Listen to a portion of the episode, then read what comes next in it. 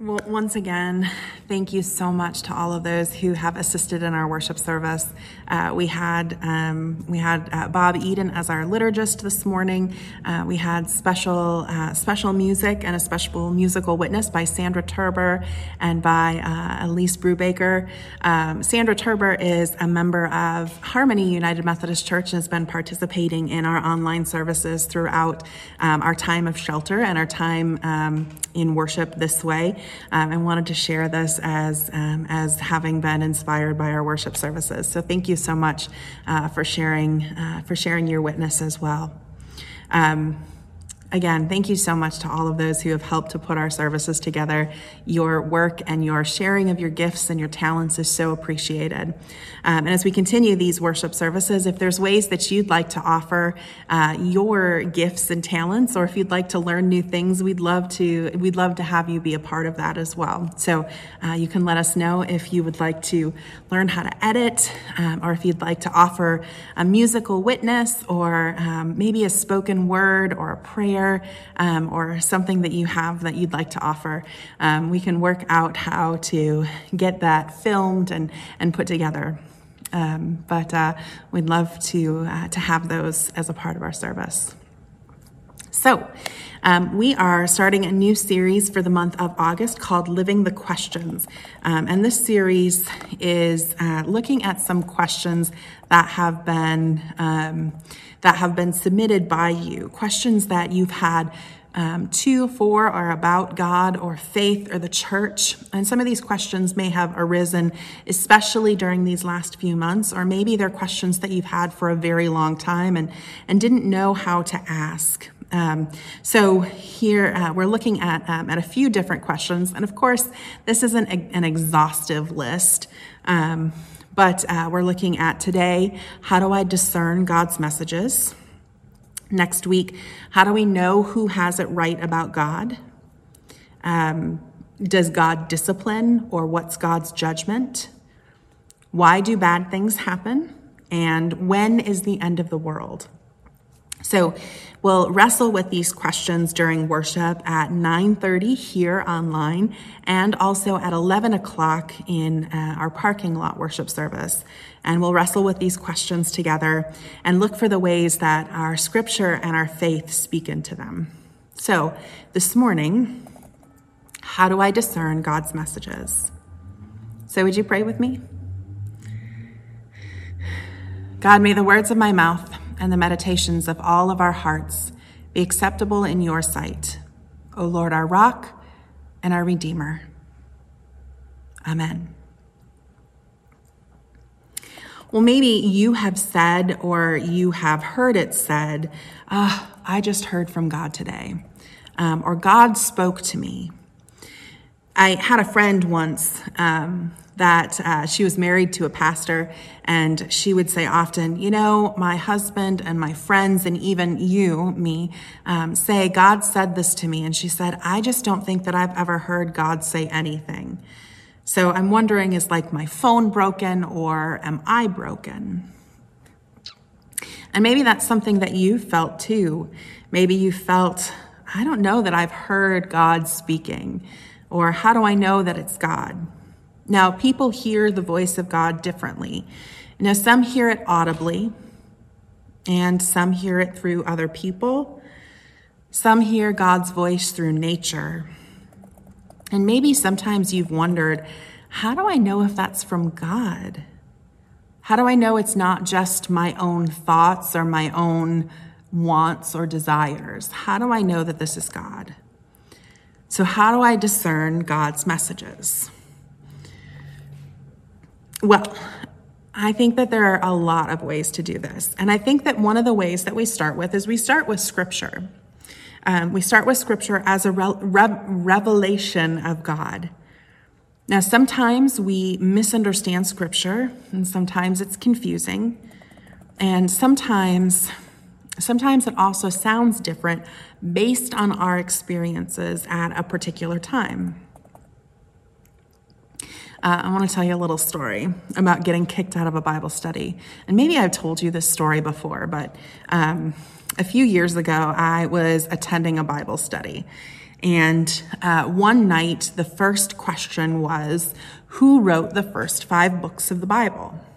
And um, I listened to this question. I sort of looked around the room, and no one was jumping up to answer this. And I thought, this is what my Master's of Divinity is for. And I have been waiting to use this. And so I went, Well, and I launched into this explanation of how the different schools and authors and context of the community, and about um, the two different creation stories in Genesis and the two different flood versions in Noah. And um, I laid it all out. And then I sat back and I was like, done. Like, success. Um, it was an answer I was pretty proud of. It was, I thought, this is gonna like change Bible study forever.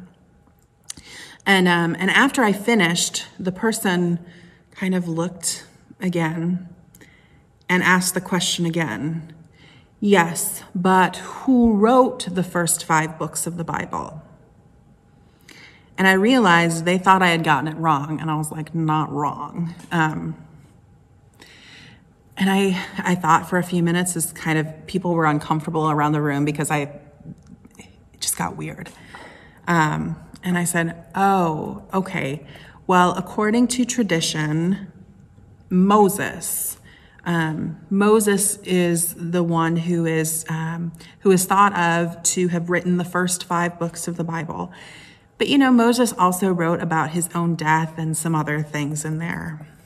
And um, and I was met with, well, God wrote that part anyway, so it's possible, right?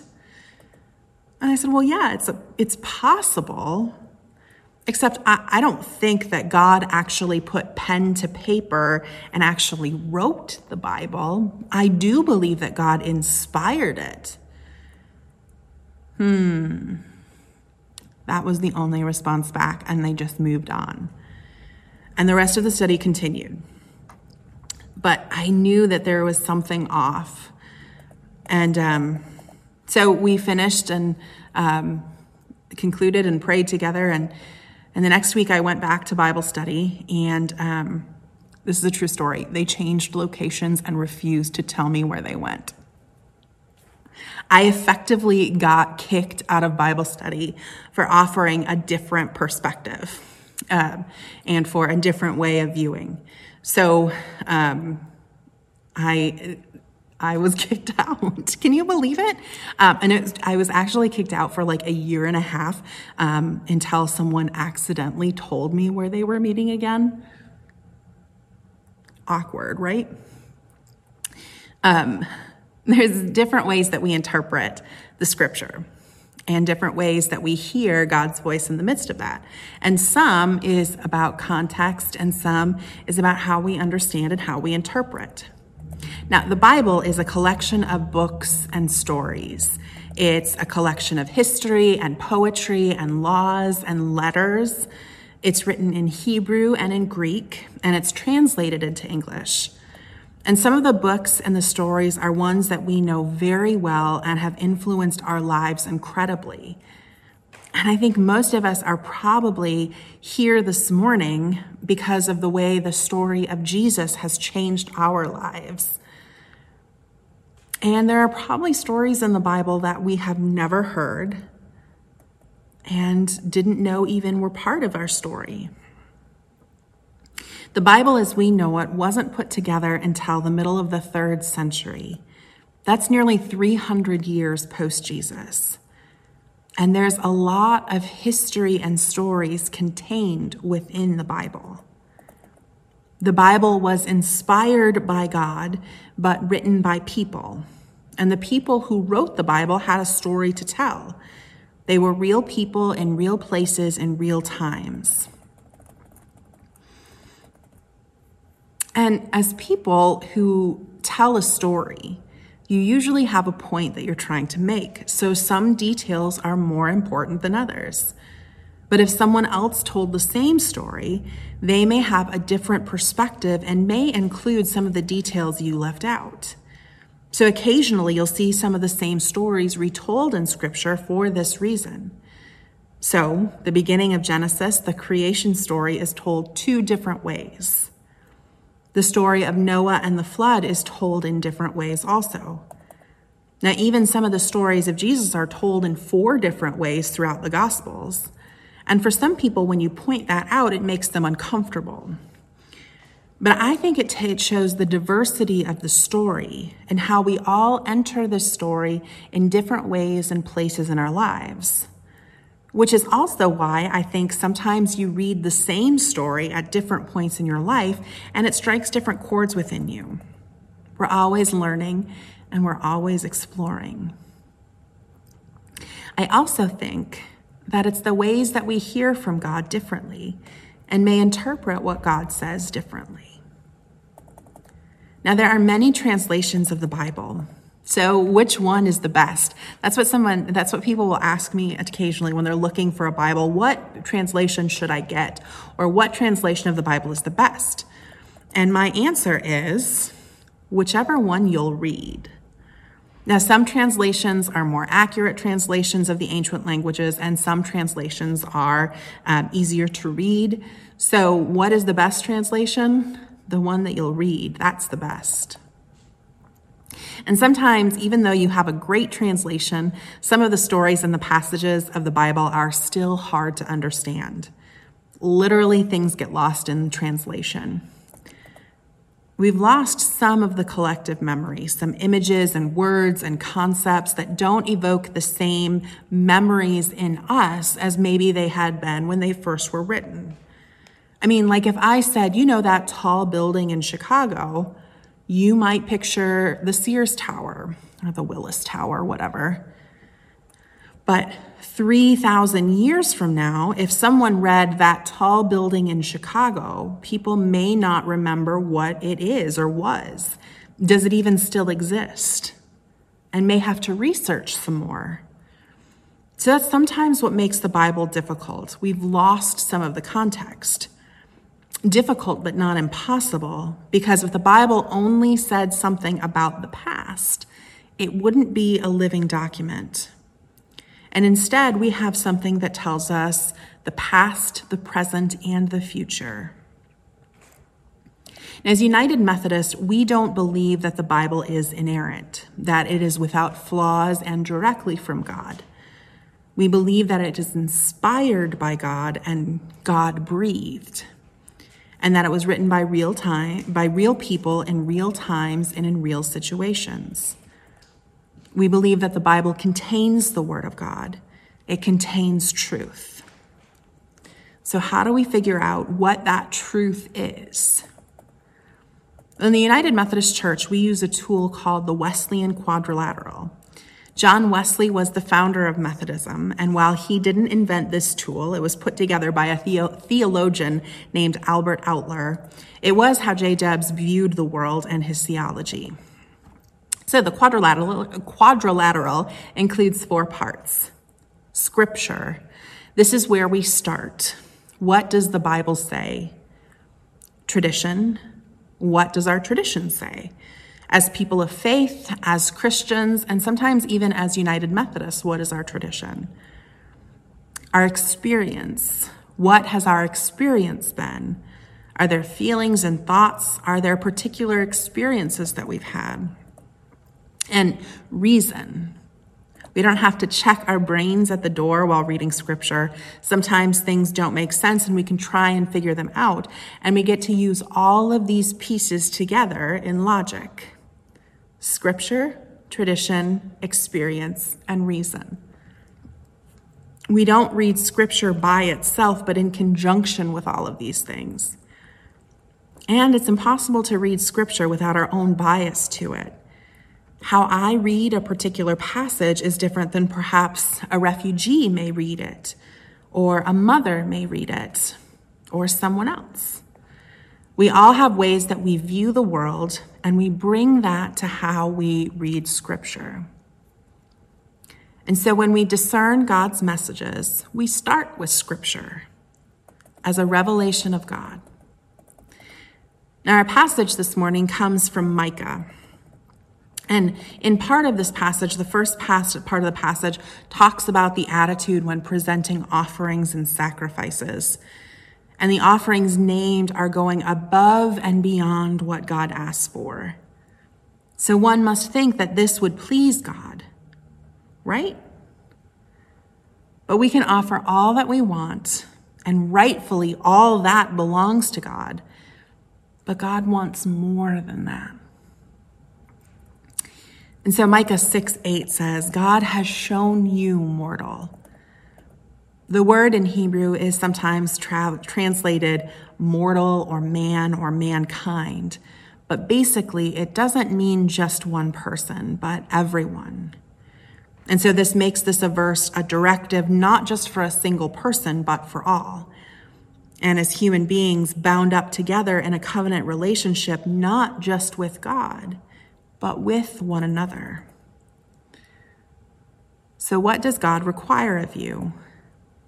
But to do justice with and for each other, to love kindness with and for each other, and to walk humbly with God. And sometimes we don't understand what God is telling us. And sometimes it's because we get in our own ways or something gets in our way. Sometimes it's because other situations or circumstances get in our way. Sometimes our feelings and our emotions and our experiences are clouding things. There are a lot of reasons why we don't understand what God is telling us.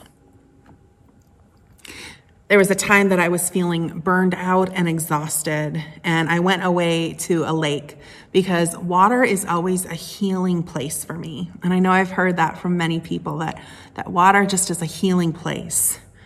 Um, and so while I was floating in this lake, I had a vision that was so clear and just so visceral to me.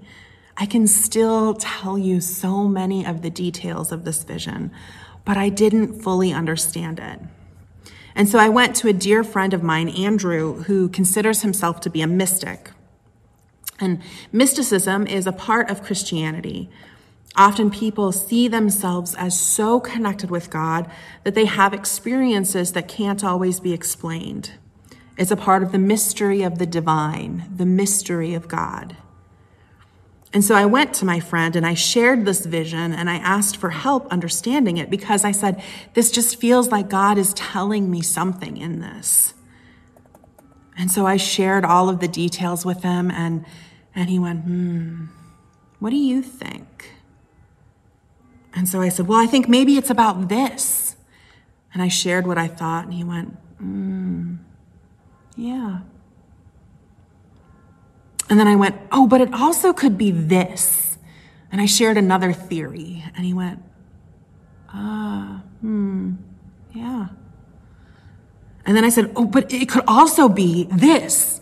And I shared another theory. And he said, Hmm, yeah. And I went, So which one is it? And he went, Hmm, yeah. And I was like, no, seriously, which one is it? And he said, well, what if it's all of that? What if it's all of that and more?